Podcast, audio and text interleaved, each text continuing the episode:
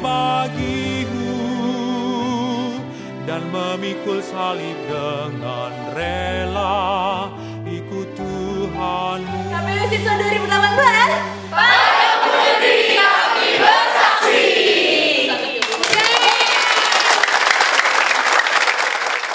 Aku mau menyapa kembali. Halo teman-teman. Ya sudah satu hari kita mengikuti KPU. Apakah teman-teman sudah kenal semua teman-teman yang hadir di sini? Yuk aku ngajak teman-teman untuk berkenalan dan berpasangan berdua-dua dengan teman yang belum pernah kenal atau belum sempat berkenalan. Bertiga,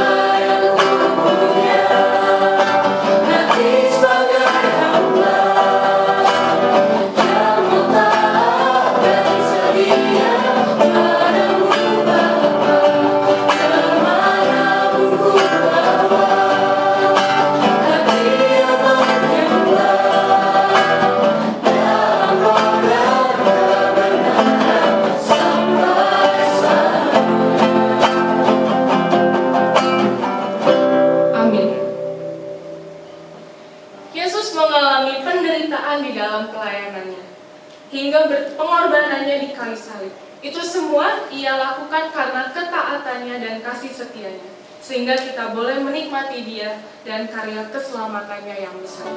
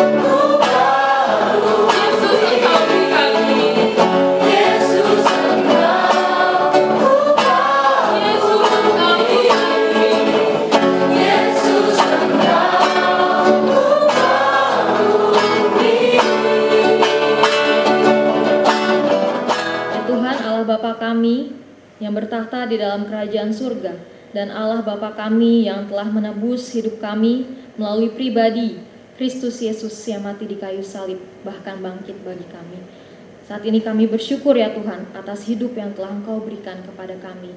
Hingga saat ini kami masih diberi kesempatan untuk sama-sama menikmati kebenaran firman Tuhan, menikmati persekutuan, dan menikmati camp pengutusan siswa di tahun ini. Dan saat ini ya Tuhan kami akan sama-sama kembali mendengarkan kebenaran firman Tuhan, kiranya Tuhan hadir di dalam hati dan pikiran kami. Kiranya Roh Kudus di dalam hati kami pun dapat bekerja dengan leluasa sehingga kami dimampukan, ditolong untuk dapat memahami dan mengerti kehendak Tuhan dalam hidup kami. Dan kami juga berdoa menyerahkan hambamu yang menyampaikan dan kami semua yang mendengarkan, kiranya kami sama-sama ditolong untuk menjadi pelaku firman yang setia. Demi nama Kristus Yesus kami sudah berdoa. Amin. Ya, selamat pagi. Selamat Paskah teman-teman untuk yang merayakan ya. Merayakan semua ya di sini ya teman-teman ya. Ya perkenalkan dulu nama saya Kak Ike, eh, staf siswa Perkantas wilayah Jakarta Timur ya. Temennya Kak Oce yang kemarin berdiri di sini ya. Berdiri atau duduk Kak Oce menyampaikan firmannya. Kemudian satu rekan juga sama Kak Evin, Bang Zeki, Kak Ernest, siapa lagi? Kak Kevin oh enggak ya? Terus Kak Alex, ya Kak Alex ada? Udah pulang ya? Ya, Ya itu, itu saja perkenalannya ya.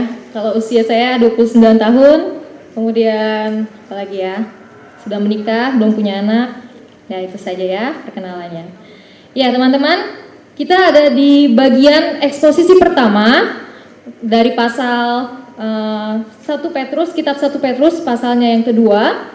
Dan ini merupakan uh, kelanjutan kalau tidak salah kemarin KOC ya yang membagikan mengenai pengantar uh, kitab Petrus yang ditulis juga oleh uh, Petrus ya menurut para penulis ada juga yang mengatakan ada orang yang memakai nama Petrus tapi ada yang meyakini itu yang menulis adalah Petrus dan kita akan membahas ya mengenai kepatuhan kepada pemerintah ya dan kita akan belajar juga bagaimana teladan Kristus itu sudah mengajarkan terlebih dahulu apa yang disebut atau apa artinya sebuah penderitaan Sebelumnya saya ingin bertanya nih, ada yang merasakan penderitaan sekarang ini? Penderitaan habis UNBK? Penderitaan uh, benar-benar tersiksa batinnya? Atau ada yang merasakan penderitaan fisik? Ya. Selama berhari-hari belajar, ya, sehingga sehingga fisiknya kelelahan.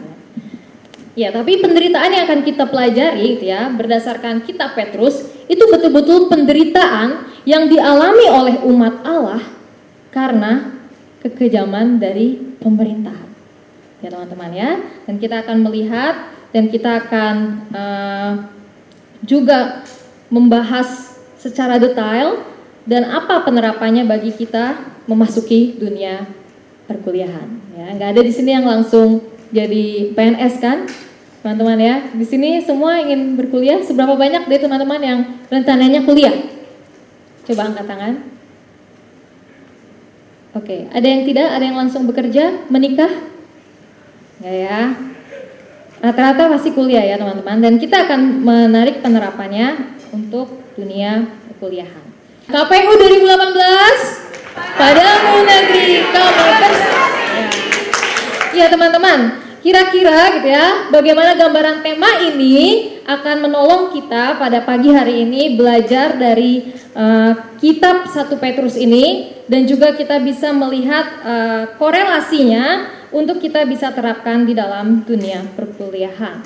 Ya, dengan tema padamu negeri, ya, kami bersaksi dan saya memberi judul untuk perenungan pada pagi hari ini kehidupan Kristen ya atau kehidupan orang percaya di tengah dunia. Ya. Itu tema yang akan saya berikan pada pagi hari ini, kehidupan orang Kristen atau kehidupan orang percaya di tengah dunia. Ya teman-teman, dengan tema padamu negeri kami bersaksi, negeri yang dimaksudkan di sini jelas di mana Tuhan menempatkan kita ya pertama-tama ya. Tapi bukan tidak memungkiri ya, atau tidak uh, tidak apa namanya tidak memungkiri bahwa nanti mungkin kalian ya akan bersaksi mungkin di negeri orang gitu ya tapi setidaknya kita akan belajar ya bagaimana pada negeri kami bersaksi dengan negeri yang dimaksud adalah negeri Indonesia ya. Tapi mungkin nanti ada yang kuliah di luar atau di negeri orang gitu ya tapi ya kita akan tetap melihat konteks secara Indonesia pada pagi hari ini dan tadi ya temanya sudah kehidupan orang Kristen atau kehidupan orang percaya di tengah dunia. Dan dunia termasuk bangsa kita adalah tempat para uh, pendatang itu tinggal. Dunia dimaksud di dalam kitab Petrus itu juga adalah tempat para pendatang tinggal. Mari kita lihat 1 Petrus 2 ayat 13 sampai 25. Mari kita membacanya secara bergantian. Saya akan membaca ayat yang pertama Teman-teman baca ayat yang kedua, begitu seterusnya sampai ayat yang ke 25. Sudah ketemu teman-teman? 1 Petrus 2 ayat 13 sampai 25. Saya baca ayat yang 13. Tunduklah karena Allah kepada semua lembaga manusia, baik kepada raja sebagai pemegang kekuasaan yang tertinggi,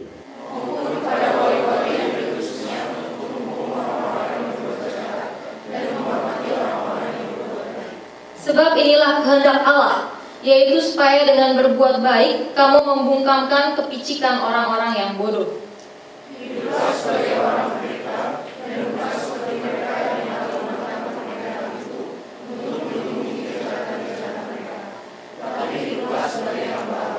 Hormatilah semua orang, kasihilah saudara-saudaramu, takutlah akan Allah, hormatilah raja.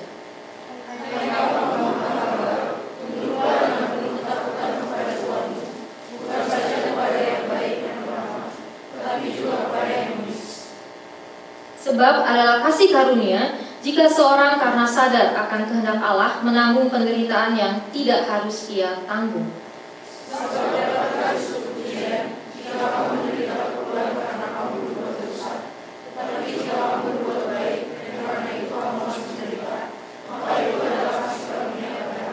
Sebab untuk itulah kamu dipanggil, karena Kristus pun telah menderita untuk kamu, dan telah meninggalkan teladan bagimu, supaya kamu mengikuti jejaknya.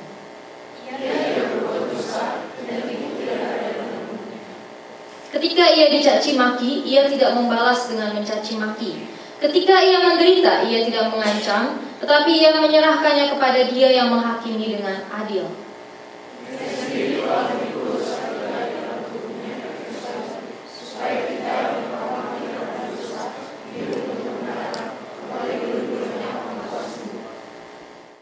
Sebab dahulu kamu sesat seperti domba, tetapi sekarang kamu telah kembali kepada gembala dan pemelihara jiwamu.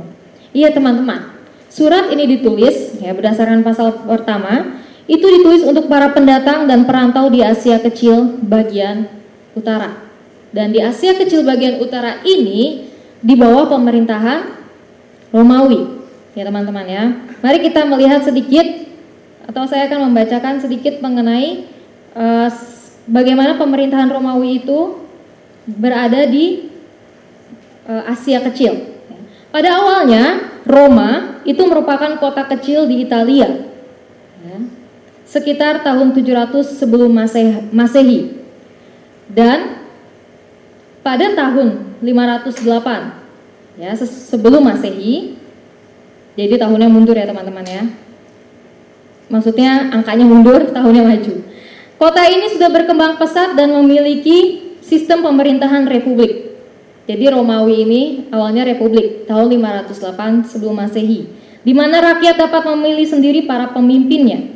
Dan pada akhir abad kedua sebelum Masehi, Roma telah menguasai sebagian besar Yunani dan Asia kecil. Nah, jadi awalnya hanya kota kecil, kemudian menguasai beberapa kota lainnya, dan setelah menguasai Asia Kecil pun, Roma menguasai daerah-daerah di Afrika Utara, Prancis, Spanyol, dan banyak pulau di Laut Tengah. Dan pasukan Roma di bawah pimpinan Jenderal Pompeius, kalau ada yang belajar sejarah dan tahu gambarnya saya nggak sempat mencari ya, di tahun 106 sampai 48 sebelum Masehi menaklukkan Palestina pada tahun 63. Ya. Setelah kaisar pertama Roma, Julius Julius Caesar meninggal, ya, 44 uh, eh, sebelum Masehi, Kaisar Agustus menggantikannya memperluas wilayah kekaisaran sampai ke Mesir, sebagian besar Asia Kecil, Inggris, dan daerah-daerah di Jerman. Ya. Dan kemudian pada abad yang pertama, saat abad pertama itu saat Yesus datang memberitakan kerajaan Allah, dinilai oleh uh, kekaisaran Romawi itu sebagai ancaman politis yang berbahaya.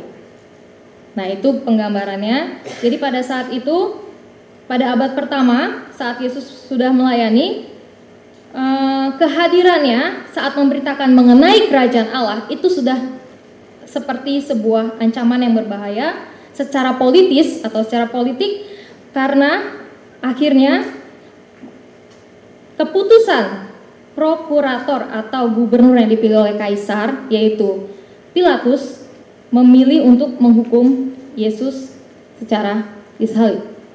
Ya. Jadi pada abad pertama ketika Yesus memberitakan kerajaan Allah itu dinilai sebagai sebuah ancaman politik.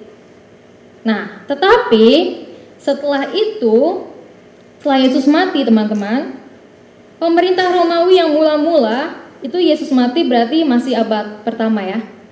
Abad pertama ya usia 33 tahun 30 atau sampai 33 tahun. Sesudah Yesus mati, pemerintah Romawi mula-mula memandang Kristenan kekristenan sebagai salah satu sekte Yahudi. Jadi kekristenan dinilai aman, tidak mengalami yang namanya uh, apa? penyiksaan atau penderitaan.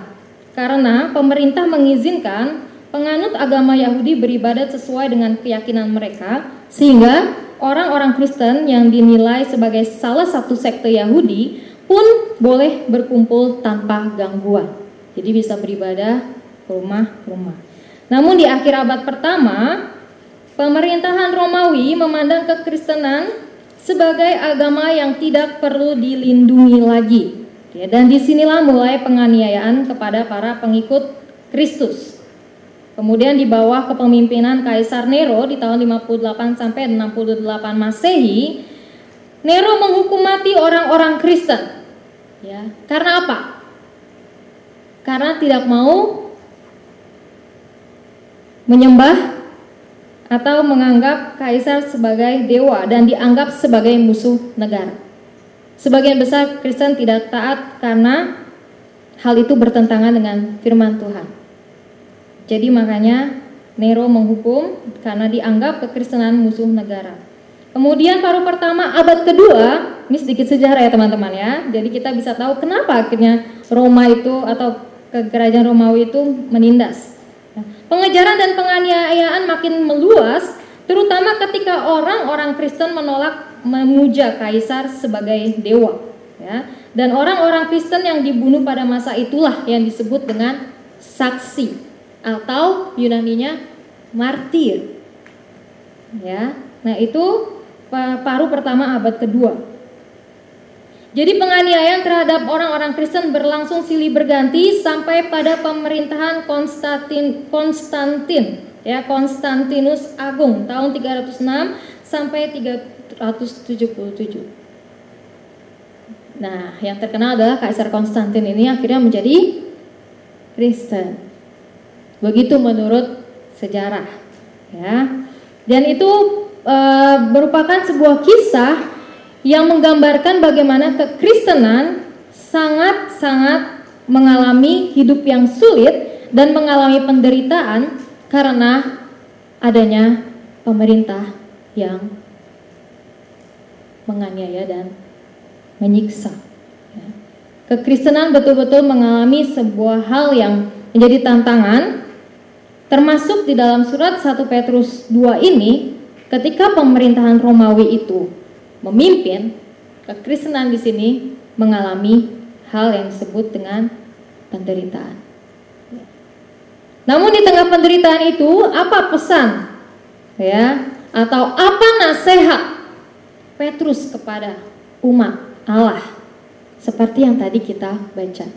Mengapa Petrus begitu menggambarkan bahwa kepatuhan kepada pemerintah itu perlu dilakukan? Karena ya, kalau ayat-ayat sebelumnya kita pelajari bahwa Umat Allah adalah umat yang sudah dikuduskan, ya, sudah dipanggil untuk hidup kepada terang yang ajaib, mengerjakan apa yang menjadi visi Allah di tengah-tengah bangsanya. Pada awalnya sudah ada hidup yang diubahkan, ya, bagi umat Allah oleh kehadiran Allah itu sendiri. Kemudian umat Allah itu disebut dengan umat yang kudus, umat yang dipanggil kepada terang yang ajaib, maka dari itu perlu mencerminkan nilai-nilai kerajaan Allah untuk akhirnya bisa menjadi teladan bagi orang-orang yang belum mengenal Tuhan. Dan akhirnya ini di oleh LAI diberi judul, ya kalau LAI dari ayat 11, tapi kalau di NIV itu dari 13 memang dan LAI memberi judul peringatan untuk hidup sebagai hamba Allah. Apakah hamba Allah yang dimaksud di sini adalah betul-betul hamba Allah pendeta ya atau majelis atau tua-tua. Hamba Allah yang dimaksud di sini adalah orang yang orang yang sudah dimerdekakan. Orang-orang yang sudah dibebaskan dari dosa, yang tadinya adalah hamba dosa, menjadi pengikut Kristus yang adalah hamba Allah. Teman-teman mengerti uh, apa namanya? Apa makna atau pengertian dari hamba? Ya. Kalau berdasarkan kitab Roma, hamba itu ya, atau hamba dosa itu bagaimana seseorang terikat terus-menerus ya. Kemudian bahkan orang itu sendiri sulit melepaskan dirinya dari cengkraman dosa. Bahkan tubuhnya, anggota tubuhnya, semua yang ada di dalam uh, dirinya itu sudah berdosa. Baik disengaja ataupun tidak, dosa itu sudah merasuki manusia. Maka ketika disebut dengan hamba Allah, itu artinya orang-orang yang sudah dimerdekakan. Sudah dipanggil kepada terangnya yang ajaib dan hidup untuk Allah. Teman-teman, ya, mari kita perhatikan nasihat Paulus, eh nasihat, nasihat Petrus ya. Ini agak rancu ya Paulus sama Petrus. Mirip soalnya. Di Roma pasal 13 itu Paulus yang menuliskan ketaatan kepada pemerintah. Dan kenapa ketaatan kepada pemerintah itu terus-menerus disaundikan teman-teman? Karena pemerintah itu kita yakini sebagai hak yang hakiki dari ilahi untuk akhirnya memimpin sebuah bangsa. Meskipun di tengah-tengah pemerintahan itu ada aturan-aturan yang dibuat oleh manusia yang akhirnya bisa menyengsarakan atau membuat sebuah penderitaan. Ingat ya, tapi itu adalah hak ilahi atau hak yang hakiki dari Allah dan tidak di luar otoritas Allah. Maka pemerintahan itu hadir. Maka kita diminta untuk mentaatinya dan begitu juga oleh umat yang ada di konteks Asia kecil, teman-teman. Mari kita melihat apa yang Petrus minta untuk jemaat Asia kecil lakukan. Ya. Submission to authority Ya, Petrus meminta, tunduklah karena Allah. Ya.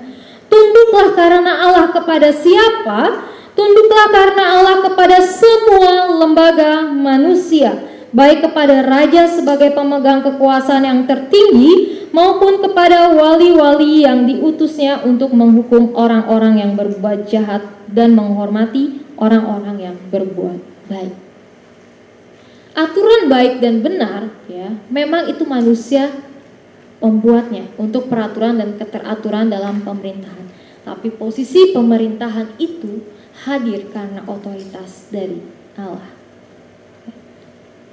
dan kita diminta dan uh, jemaat Asia kecil diminta untuk tunduklah karena Allah jadi bukan tunduk karena terpaksa ya, tapi tunduk karena Allah karena Allah, karena Allah sudah menyelamatkan. Karena Allah sudah memanggil kepada terangnya yang ajaib. Karena Allah sudah menembus hidup kita dan memerdekakan kita menjadi hamba Allah. Tunduklah karena Allah. Ya. Tunduklah karena Allah, itu artinya tunduklah kepada pemerintahan yang saat itu sedang memimpin di Asia kecil. Dan itu berarti semua lembaga manusia sehingga kepada siapa pun, ya, kepada para pemimpin yang disebut dengan apa pun, entah itu kaisar, raja, ataupun pada orang-orang lainnya, mereka diminta untuk taat, tunduk karena Allah. Dan tunduk karena Allah itu, tunduk yang seperti apa teman-teman? Ya. Tunduk karena Allah. Perhatikan ya, tunduk karena Allah bukan uh, uh, apa namanya uh, sebatas nurut-nurut uh, aja gitu ya semua hal yang uh, diberikan ketika bertentangan dengan firman Tuhan. Tidak ya. Tunduk karena Allah itu artinya ya terus-menerus mengajarkan nilai-nilai kebenaran sesuai dengan kebenaran firman Tuhan dan jika memang peraturan pemerintah itu bergeser atau tidak sesuai dengan firman Tuhan yaitu tetap tidak bisa dilakukan oleh jemaat Asia kecil. Maka dikatakan tunduklah karena Allah. Ya. tunduklah karena Allah. Tunduklah karena Allah itu berlaku untuk semua lembaga manusia yang ada di Asia Kecil saat itu. Dan teman-teman, di bagian ini pun ya Petrus menyatakan, menegaskan kalau inilah kehendak Allah, yaitu perbuatan baik yang membungkam ya atau menutup atau akhirnya tidak memberi kesempatan kepada orang-orang jahat itu untuk akhirnya melakukan kepicikan. Membungkam kepicikan orang-orang bodoh itu hanya bisa dilakukan oleh perbuatan baik. Karena itulah kehendak Allah. Roma pasal 13 juga menyatakan ketaatan kepada pemerintah terutama dalam pembayaran pajak. Dan bagian ini juga menyatakan kepada kita ya, bahwa kehendak Allah adalah kita melakukan perbuatan yang baik. Selama pemerintah pemerintahan tidak menentang ya, nilai-nilai kebenaran firman Tuhan, lakukan perbuatan baik itu demi membungkam kepicikan orang-orang yang bodoh. Orang-orang bodoh di sini mereka yang memang belum mengenal Allah. Mereka hanya bergerak oleh sistem pemikirannya masing-masing hanya untuk satu-satu tujuan mereka adalah satu-satunya yaitu kekuasaan. Dan teman-teman, submission to authority, ya, next slide. Hiduplah sebagai hamba Allah. Hidup sebagai hamba Allah itu yang seperti apa, ya? Hidup sebagai seorang sebagai hamba Allah itu hidup sebagai orang yang merdeka dan bukan seperti mereka yang menyalahgunakan kemerdekaan untuk menyelubungi kejahatan-kejahatan mereka. Ingat ya, hidup sebagai hamba Allah hmm, adalah hidup sebagai orang merdeka yang sudah merdeka dari dosa dan bukan menyalahgunakan kemerdekaan itu untuk menyelubungi kejahatan-kejahatan. Jadi mungkin ya kemerdekaan atau uh, posisi kita yang sudah merdeka atau hamba Allah sering kali disanggah oleh pernyataan ya sudah ya nggak apa sekali-sekali berbuat jahat kan Tuhan mengampuni tidak apa-apa sekali-sekali tidak menyembah Tuhan, menyembah kaisar sebagai dewa. Nanti minta ampun kepada Tuhan. Kan Tuhan Maha Pengampun. Bukan hidup yang seperti itu yang dimaksud oleh Petrus pada bagian ini. Tapi bagian ini menyatakan bahwa hamba Allah itu adalah memakai hidupnya sebagai orang-orang yang betul-betul merdeka dan untuk memuliakan Tuhan, bukan untuk menyelubungi kejahatan atau menutupi dosa dengan amal atau menutupi dosa dengan pengampunan terus meminta ampun berdosa, meminta ampun berdosa. Bukan yang seperti itu. Ya. Tapi memang dalam setiap kejatuhan kita perlu berbalik kepada Tuhan, tapi pakailah dengan penuh keteguhan dan keyakinan bahwa Allah menyertaimu hidup sebagai seorang hamba Allah, sebagai pribadi yang sudah merdeka dari dosa. Jangan bermain-main dengan dosa. Ketika jemaat Asia kecil diminta untuk betul-betul mentaati otoritas pemerintah, tetapi jemaat Asia kecil diminta juga untuk tahu bahwa ada otoritas tertinggi yaitu otoritas Allah. Ingat ya, ketika jemaat Asia kecil diminta untuk tunduk kepada pemerintah, taat kepada pemerintah, jemaat Asia kecil diingatkan bahwa ada otoritas tertinggi, yaitu otoritas Allah. Maka itu, sebagai hamba Allah, Petrus mengingatkan mereka agar mereka hidup sebagai orang yang benar-benar merdeka, bukan memakai kebebasannya untuk menyelubungi kejahatan. Dulu salah satu siswa, gitu ya, saya rasa sekarang anaknya sudah kuliah ya, laki-laki pernah bertanya kepada saya, Kak, berarti boleh dong nanti kita korupsi dulu sedikit setelah sejahtera keluarga kita, kita bisa minta ampun kepada Tuhan, kita kembali lagi kepada pemerintah. Good question gitu ya buat saya. Untuk anak seumuran itu bertanya demikian. Saat itu dia masih kelas 11 ya, masih rutin bertemu dengan saya Eh, apa namanya berPA dan sharing dan konseling karena anak ini punya pergumulan berat ya terkait finansial keluarga dan uh, terkait dengan kekhawatiran di masa depan ya saya rasa itu juga permasalahan bagi kita semua ya sama-sama khawatir mau jadi apa ya di masa yang akan datang nah anak ini mengajukan pertanyaan demikian ya. jadi kita nggak masalah dong kak karena kita sudah punya Tuhan yang menebus dosa kita dan mau mengampuni dosa kita. Jadi tidak ada salahnya ketika nanti saya berkeluarga kak, saya mau uh, apa sejahterakan dulu dengan berbagai cara. Ya salah satunya ya dia sebut dengan korupsi dan nanti setelah itu meminta ampun dan kembali lagi mengerjakan bagiannya untuk bangsa dan negara. Kalau teman-teman mendapat pertanyaan seperti itu, apa jawaban teman-teman? Gak apa-apa deh, gak apa-apa. Nanti sejahterakan kakak juga ya.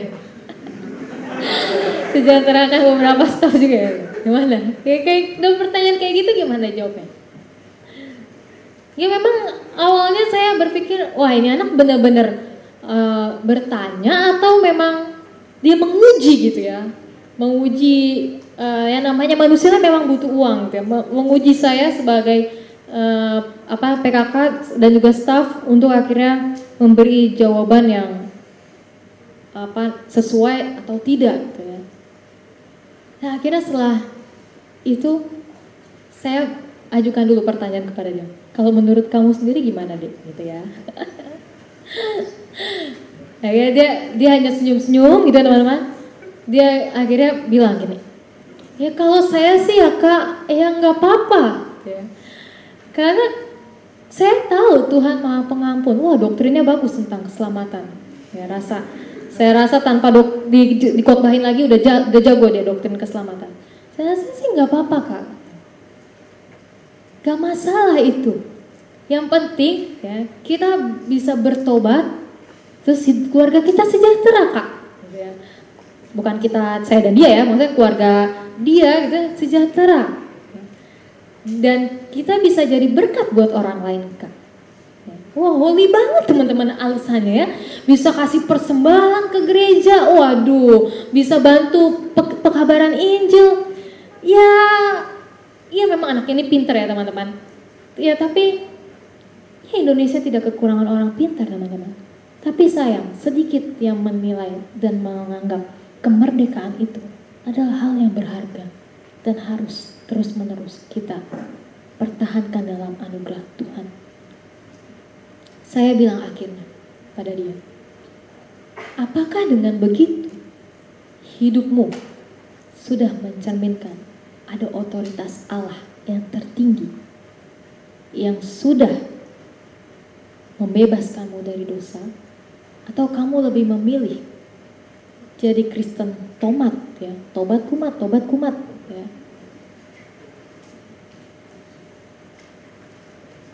Kira dia diam teman-teman. Saya tanya lagi dalam kediaman dia ya. Apakah dengan begitu integritas hidupmu sudah terlihat sebagai orang yang dimerdekakan oleh Allah? Karena hal sekecil apa pun ya, dan alasan seholi apa pun, kalau itu tidak sesuai dengan nilai kebenaran firman Tuhan. Itu artinya kita menyalahgunakan kemerdekaan kita untuk menyelubungi kejahatan-kejahatan kita. Saat itu memang saya tidak langsung buka, dek buka ya Petrus 2 gitu ya. Atau dek buka ya kita Roma. Gitu. Enggak, saya lebih banyak uh, mengajak dia berpikir gitu ya, memberi pengarahan yang memang nggak langsung ke ayat, ya. tapi coba renungkan, renungkan dan renungkan. Saya rasa juga teman-teman yang hadir di sini adalah teman-teman yang pintar dan cerdas.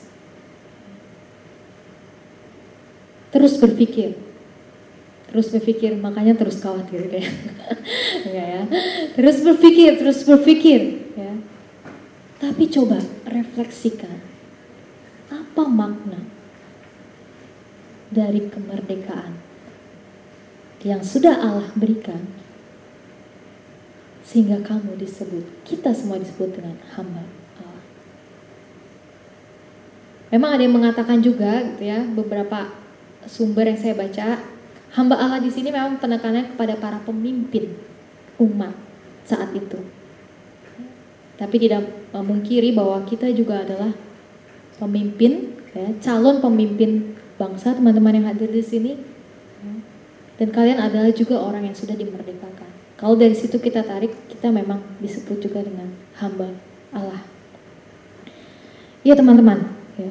Jadi itulah yang Petrus sampaikan kepada jemaat Asia kecil terkait dengan pemerintahan yang saat itu memang tidak kondisinya tidak uh, memungkinkan ya bagi mereka untuk tidak mengalami penderitaan. Jadi pemerintahan saat itu memang tidak mendukung, mungkin sulit pada akhirnya uh, membebaskan kekristenan itu betul-betul untuk bisa beribadah. Penderitaan lainnya yang dialami oleh uh, jemaat Asia kecil dengan penulisan uh, apa namanya nasihat Petrus ini sejatinya ingin memberikan sebuah pengharapan kepada umat. Bahkan juga ada yang menyatakan pet, uh, apa jemaat Asia kecil juga mengalami kondisi finansial yang tidak baik. Ya. Jadi dalam pengertian penderitaan tempat ini, uh, penderitaan ini, memang ini jemaat yang betul-betul menderita. Pertama-tama mereka dikatakan para pendatang, perantau. Ya. Ada yang mengartikan ya perantau dan pendatang itu juga maksudnya adalah bagaimana kita adalah umat Kristen merantau dan datang di tengah dunia ini. Ya. Tapi memang uh, saat ini jemaat diaspora di sana, uh, mengalami hal-hal yang tidak sangat-sangat tidak mengenakan. Kemudian Petrus juga menyampaikan ketegasannya bahwa mereka umat Tuhan harus menghormati semua orang. Siapa semua orang yang dimaksud di sini? Semua orang dalam tataran atau dalam tingkatan yang berbeda itu adalah semua orang.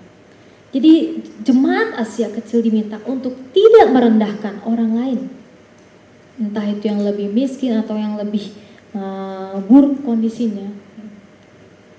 Ataupun jangan hanya menghormati orang-orang yang beruang gitu ya atau orang-orang yang kaya. Ya hormatilah semua orang, termasuk ke pemerintahan, termasuk pada orang-orang yang ada di sekitar mereka. Siapa pun itu, hormatilah semua orang. Itu adalah perintah teman-teman. Itu adalah nasihat bagi Petrus kepada jemaat di tengah penderitaan. Selain memberikan pengharapan, ya, Petrus juga memberikan nasihat agar hidup mereka bisa damai dengan semua orang. Karena teman-teman ya, kalau umat Tuhan tidak mampu hidup bergaul ya dengan orang-orang di sekitar tidak menghormati, sangat mudah itu dipicu akhir, sangat mudah itu memicu sebuah keributan. Sama halnya dengan kita ketika Contohnya lah ya, contoh praktisnya adalah ketika bertetangga. Ya.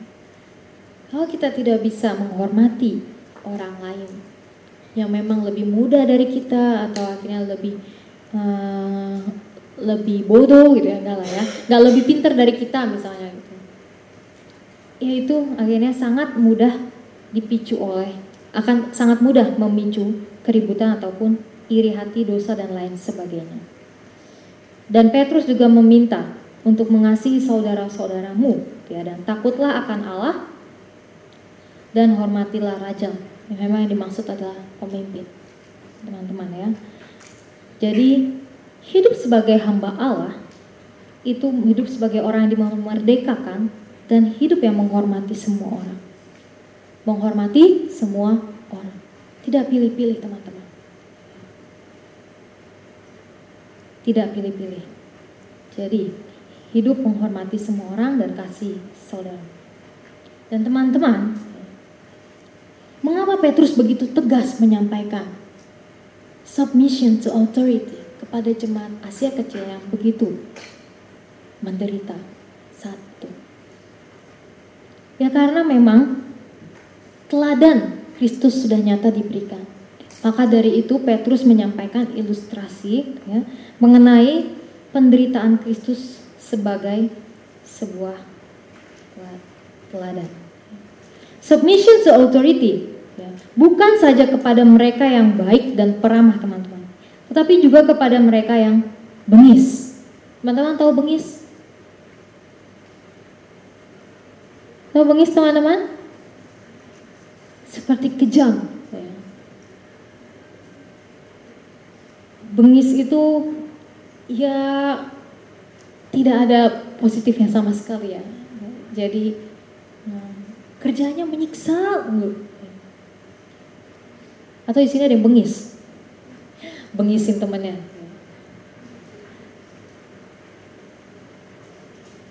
Biasanya itu ya, pribadi yang bengis itu selalu membuat orang lain menderita. Ya. Memang secara fisik biasanya bengis itu kelihatan uh, perilakunya jelas.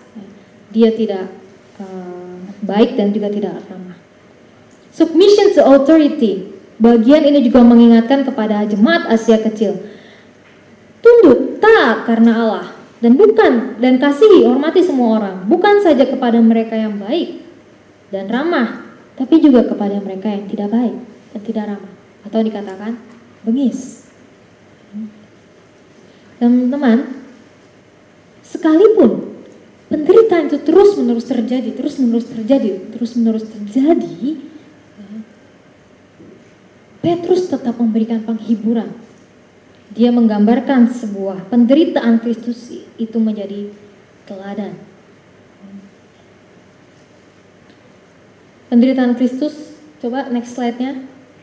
Penderitaan Kristus yang sudah terjadi pada masa abad pertama, awal abad pertama, itu yang dijadikan contoh atau kekuatan Petrus bagi jemaat di Asia kecil. Ini di bawah Kaisaran Romawi. Tadi sudah saya jelaskan bahwa kehadiran Yesus itu dianggap sebagai sebuah ancaman. Dan itu sudah mengalami penderitaan yang sangat luar biasa. Bahkan sampai mati di kayu salib. Penderitaan Yesus itu dengan jelas bisa dijadikan teladan dan dengan tegas di ayat 18, Petrus menyatakan, Hai kamu hamba, hamba, kembali diingatkan ya. Karena di ayat 16 itu sudah dijelaskan, hiduplah sebagai hamba Allah. Di ayat 18, Hai kamu hamba-hamba, Tunduklah dengan penuh ketakutan kepada Tuhanmu bukan saja kepada yang baik dan peramah, tapi juga kepada yang bengis. Dan teman-teman memang hamba di sini adalah konteksnya saat itu jemaat Kristen mula-mula banyak yang berasal dari budak ya yang mengalami kemerdekaan ya pembebasan dan di situ diajarkan untuk tunduk kepada Tuhan ya. Tuhan semacam apa pun ya tunduklah. Ya. Karena kamu adalah umat Allah. Dan di ayat 19 merupakan sebuah penghiburan. Ini gambar-gambar penderitaan Yesus yang sebagai Petrus ceritakan. Ya.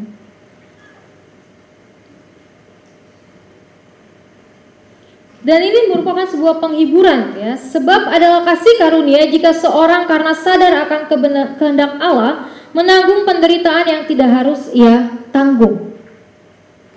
Teman-teman sejatinya menderita itu tidak apa-apa asal kamu dalam ranah kebenaran.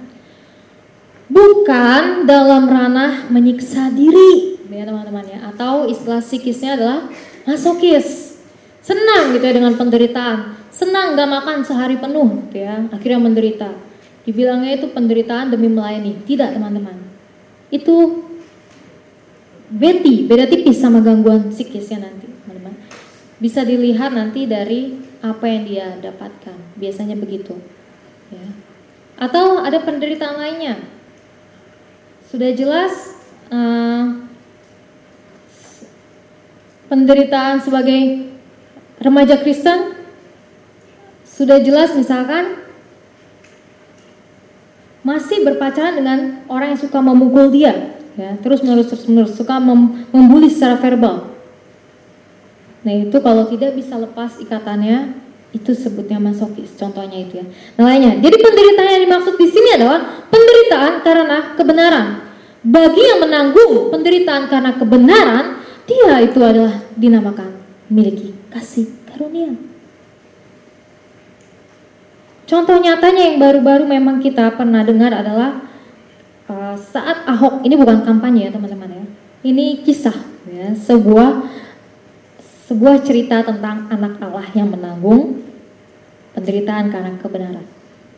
Salah satunya ya memang kisah Bapak Basuki Cahaya Purnama yang saat itu memang sedang mengerjakan tanggung jawabnya dan melakukan menyaundingkan apa yang disebut dengan kebenaran untuk atau demi kesejahteraan Jakarta.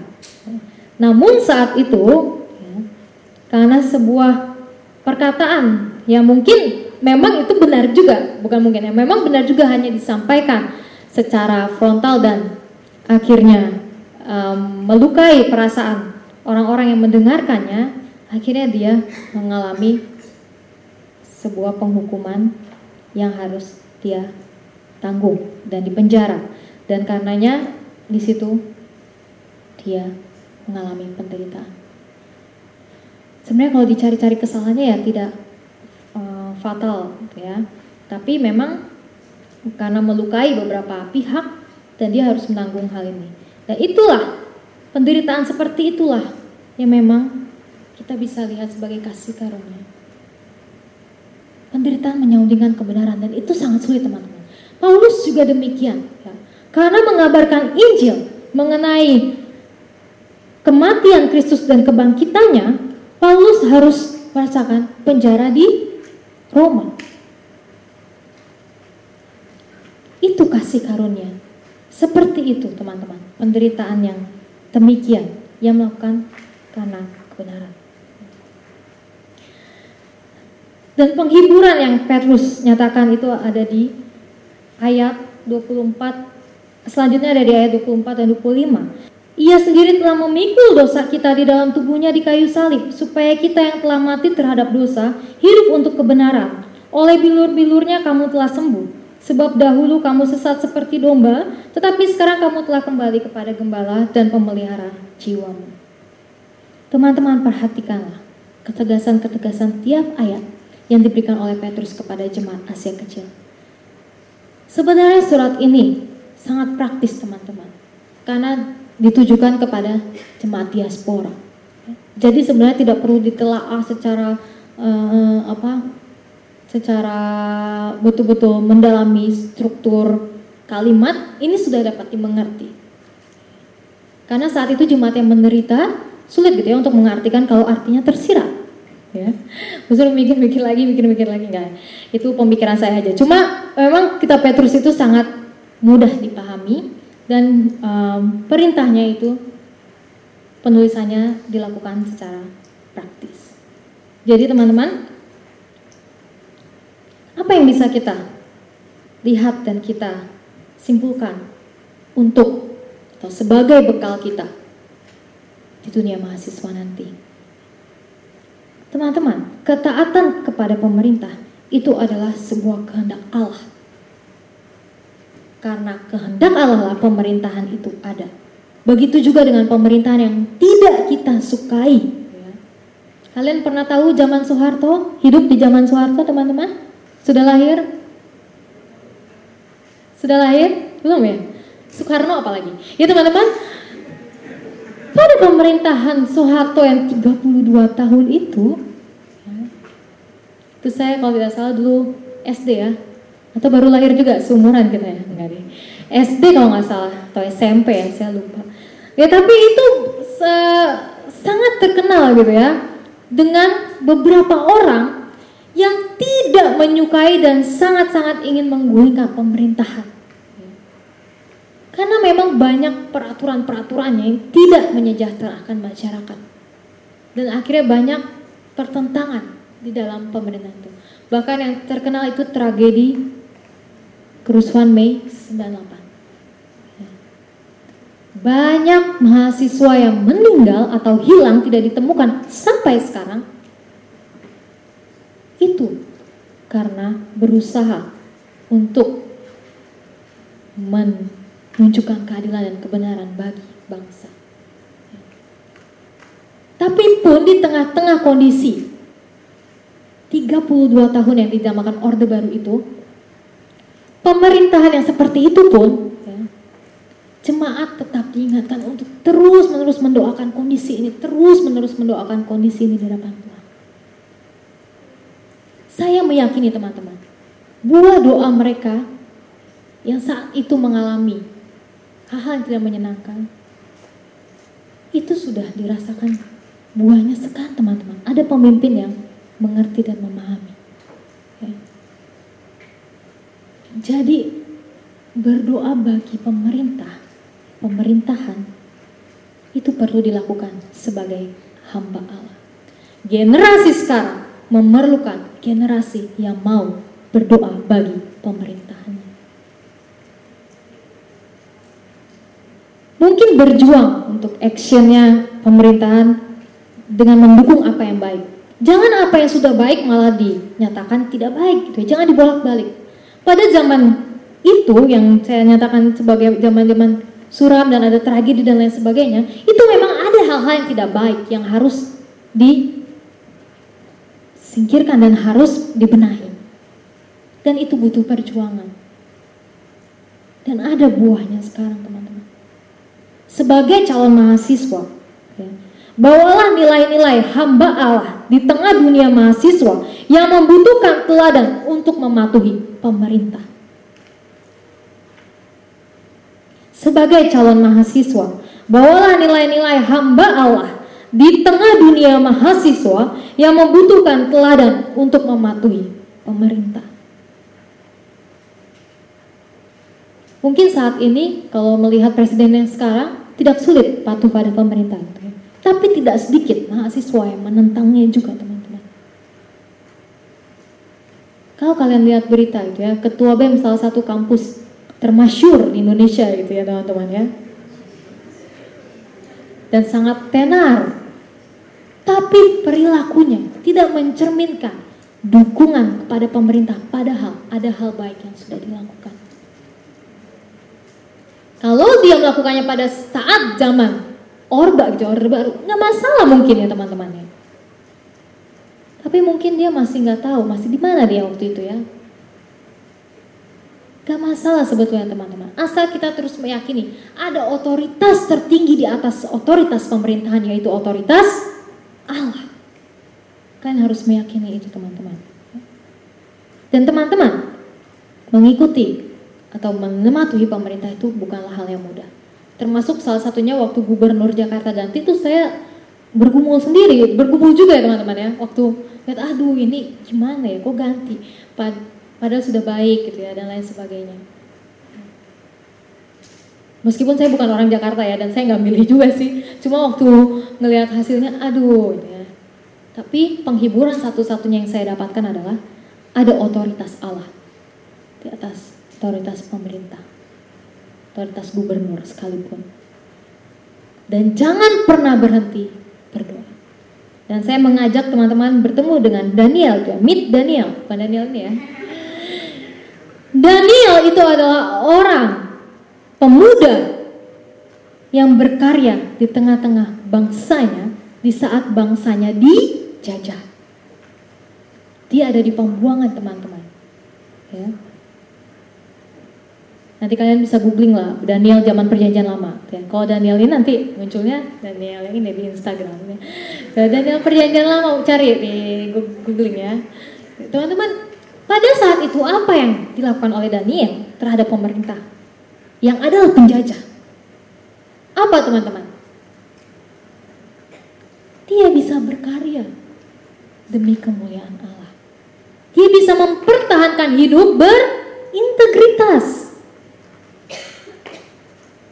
Bahkan dari masa ke masa raja berganti, Daniel ada untuk mempengaruhi dan bisa menjadi orang yang berpengaruh bagi bangsanya.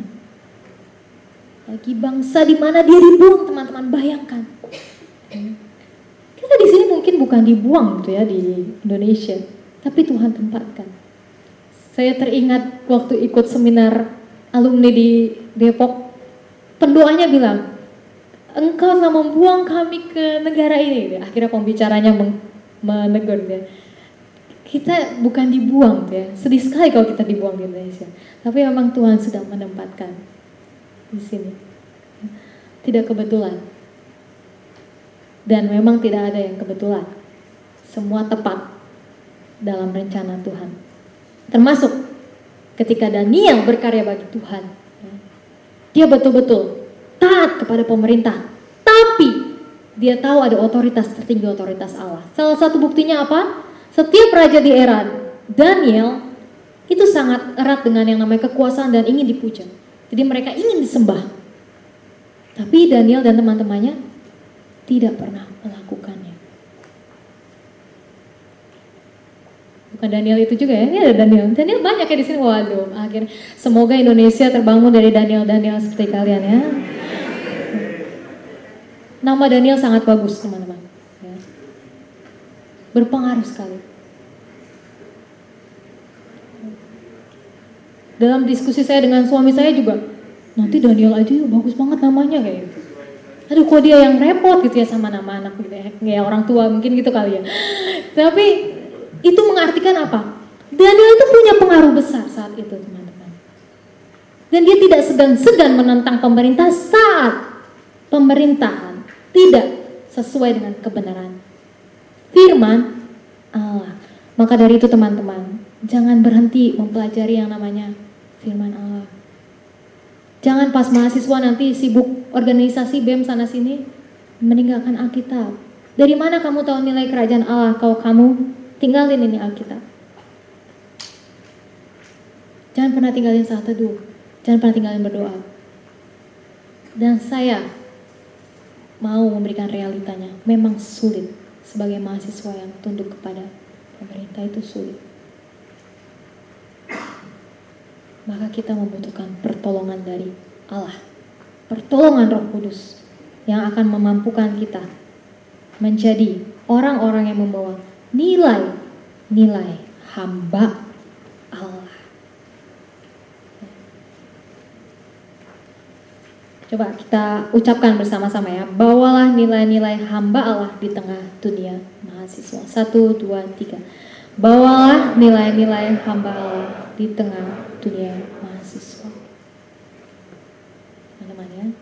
Ya nanti lanjutannya ya yang membutuhkan teladan ya. Patuh pada pemerintah. Bawa nilai-nilai itu teman-teman dari sekarang. Bawa.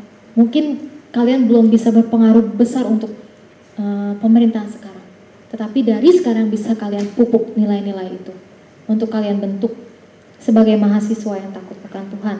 Sebagai mahasiswa yang berdoa. Ingat, generasi sekarang membutuhkan generasi yang mau berdoa bagi pemerintah. Ucapkan bersama saya satu, dua, tiga. Generasi sekarang membutuhkan generasi yang mau berdoa bagi pemerintah. Sekali lagi, generasi sekarang membutuhkan generasi yang mau berdoa bagi pemerintahan. Generasi sekarang membutuhkan pendoa, teman-teman. Generasi sekarang membutuhkan pribadi yang mau taat. Tunduk karena Allah kepada pemerintah. Kata ya, tunduk karena Allah kepada pemerintah. Dan teman-teman, untuk bisa bersaksi bagi negeri, itu membutuhkan kekuatan dari Tuhan. Penderitaan yang kita alami mungkin kita tidak tahu nantinya apa di mahasiswa. Tapi jangan penderitaan cari-cari ya sekali lagi teman-teman. Jangan cari-cari penderitaan. Karena di dalam Alkitab kekristenan itu sudah menderita. Ya. Yang penting taat. Taat.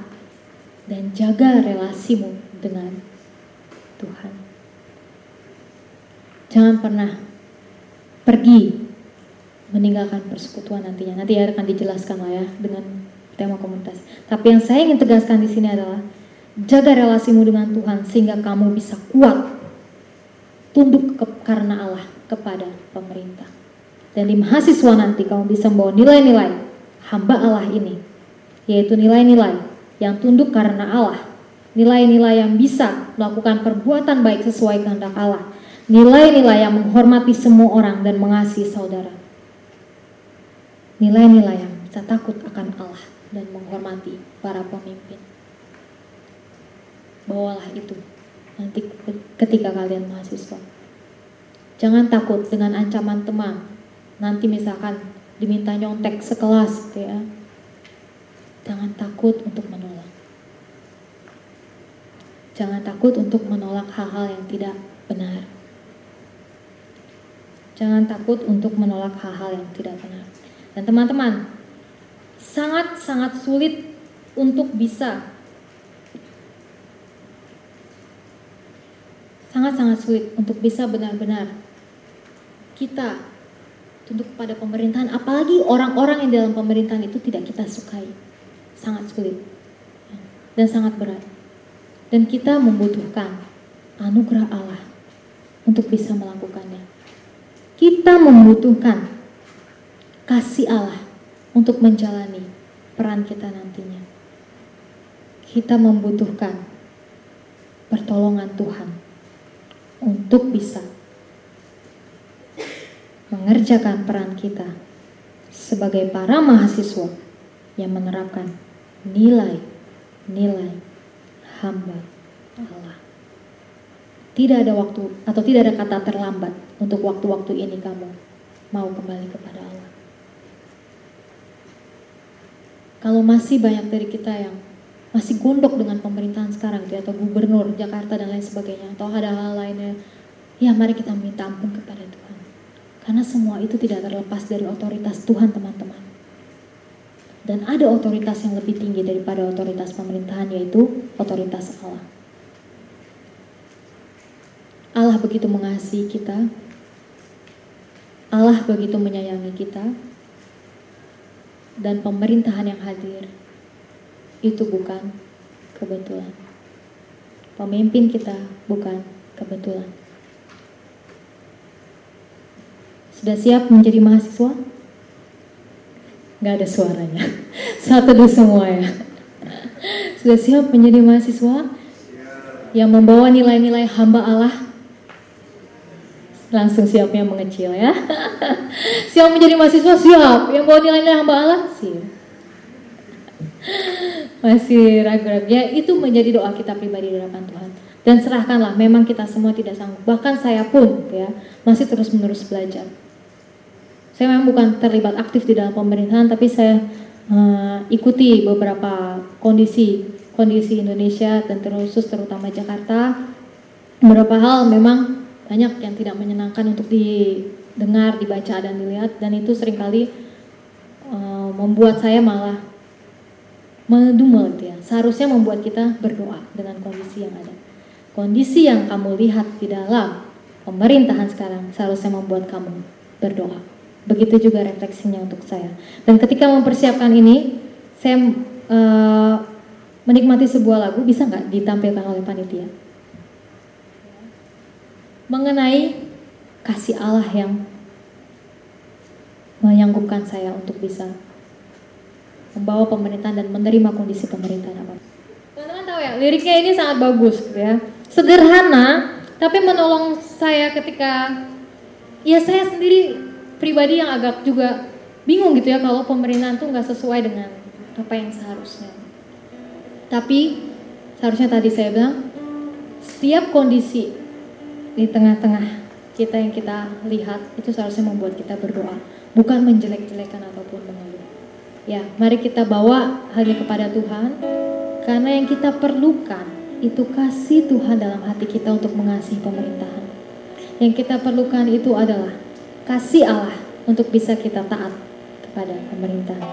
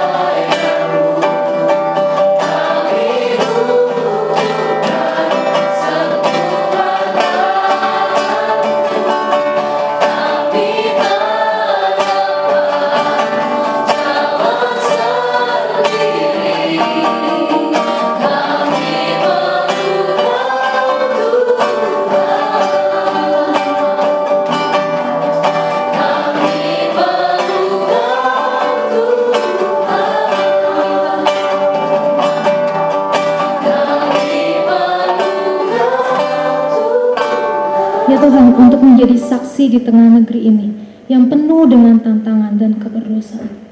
Kami tahu itu tidaklah mudah, apalagi diminta untuk mematuhi pemerintah yang mungkin akan terjadi tidak sejalan sesuai kehendak Tuhan. Namun tolong kami ya Tuhan, kami perlu pertolongan Tuhan, kami perlu penyertaan Tuhan untuk bisa patuh kepada pemerintah karena tunduk kepada Allah. Karena tunduk kepada Allah, bukan karena hal lain. Tolong kami juga untuk bisa mempertahankan iman percaya kami di tengah-tengah kondisi yang saat ini pun membawa isu agama di tengah-tengah politik mempertahankan iman keyakinan kami kepada pribadi Allah yang hidup, pribadi Yesus Kristus. Allah yang otoritasnya lebih tinggi daripada pemerintah. Tolong kami juga untuk akhirnya terus meyakini dan mempercayai Allah dalam hidup kami. Tolong kami juga ya Tuhan, persiapkanlah kami masing-masing untuk dapat membawa nilai-nilai hamba Allah itu di tengah-tengah dunia mahasiswa yang akan kami geluti. Dan bisa menjadi teladan bagi mahasiswa lain dalam hal tunduk kepada pemerintah. Tolong kami ya Tuhan, di tengah setiap dilema yang terjadi di tengah bangsa ini, kami meyakini ada otoritas Allah. Dan kami meyakini hadirnya pertolongan Tuhan bagi kami saat kami mengerjakan apa yang disebut dengan kebenaran.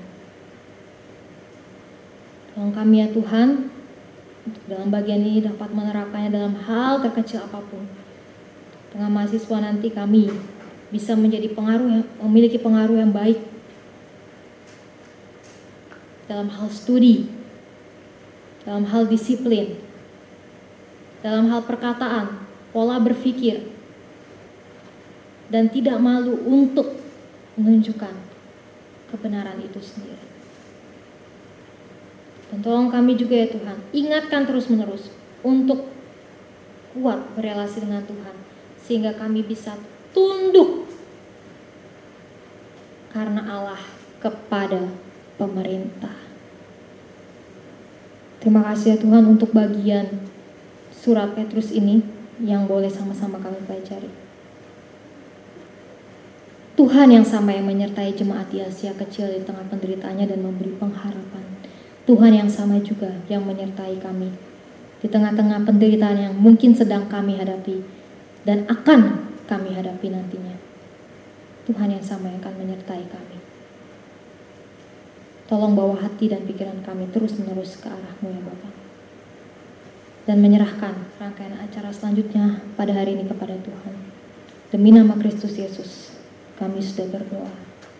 Amin. Mari setia menjadi saksinya sebagai hamba Allah untuk patuh kepada pemerintahan karena Allah dan memiliki hidup yang berintegritas walau menghadapi penderitaan.